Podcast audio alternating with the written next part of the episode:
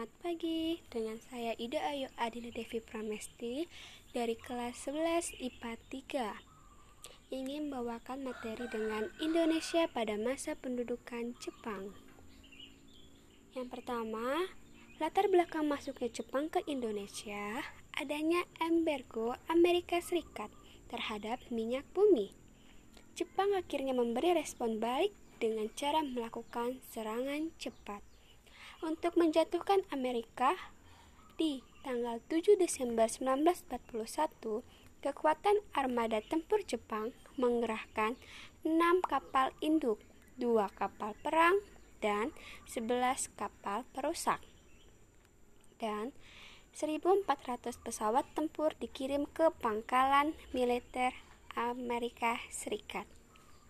Jumlah orang yang tewas ada 2.402 orang dan 1.823 lainnya luka-luka. Namun, tiga kapal induk Amerika selamat. Gerak aksi militer dengan cepat merambat ke Asia Tenggara sehingga di bulan Januari sampai Februari tahun 1942 Jepang menduduki Filipina, Pontianak, Balikpapan, Palembang, Tarakan di Kalimantan Timur, dan Samarinda.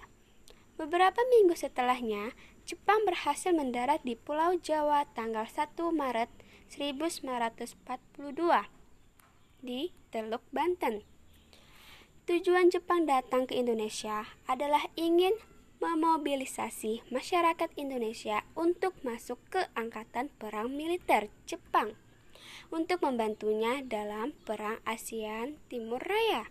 Pemerintah Jepang memerintahkan dua program di Indonesia. Yang pertama, menghapuskan program segala pengaruh yang berbau barat di Indonesia.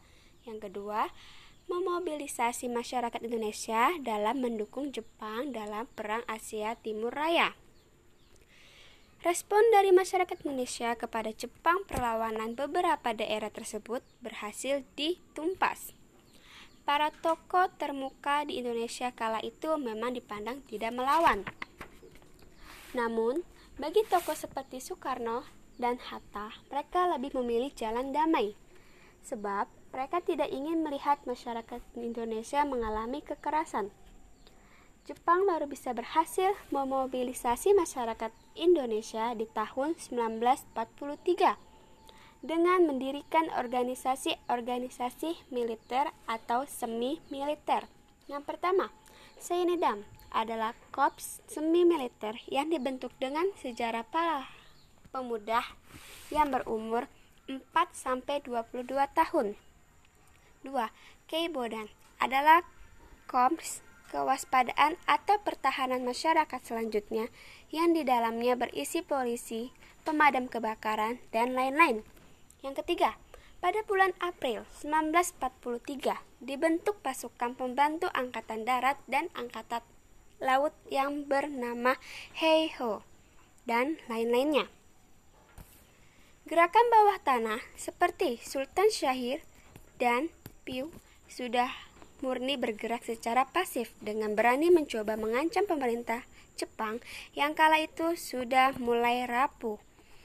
Para pekerja dikumpulkan dari desa dan dijanjikan akan diupah.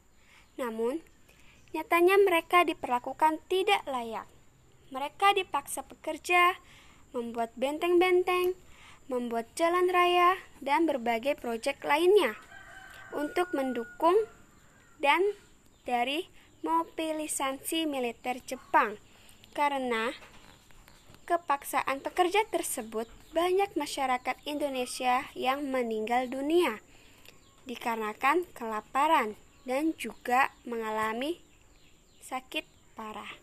Itu adalah cara Jepang memobilisasi di rakyat Indonesia.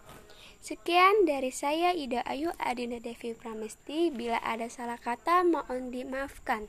Terima kasih.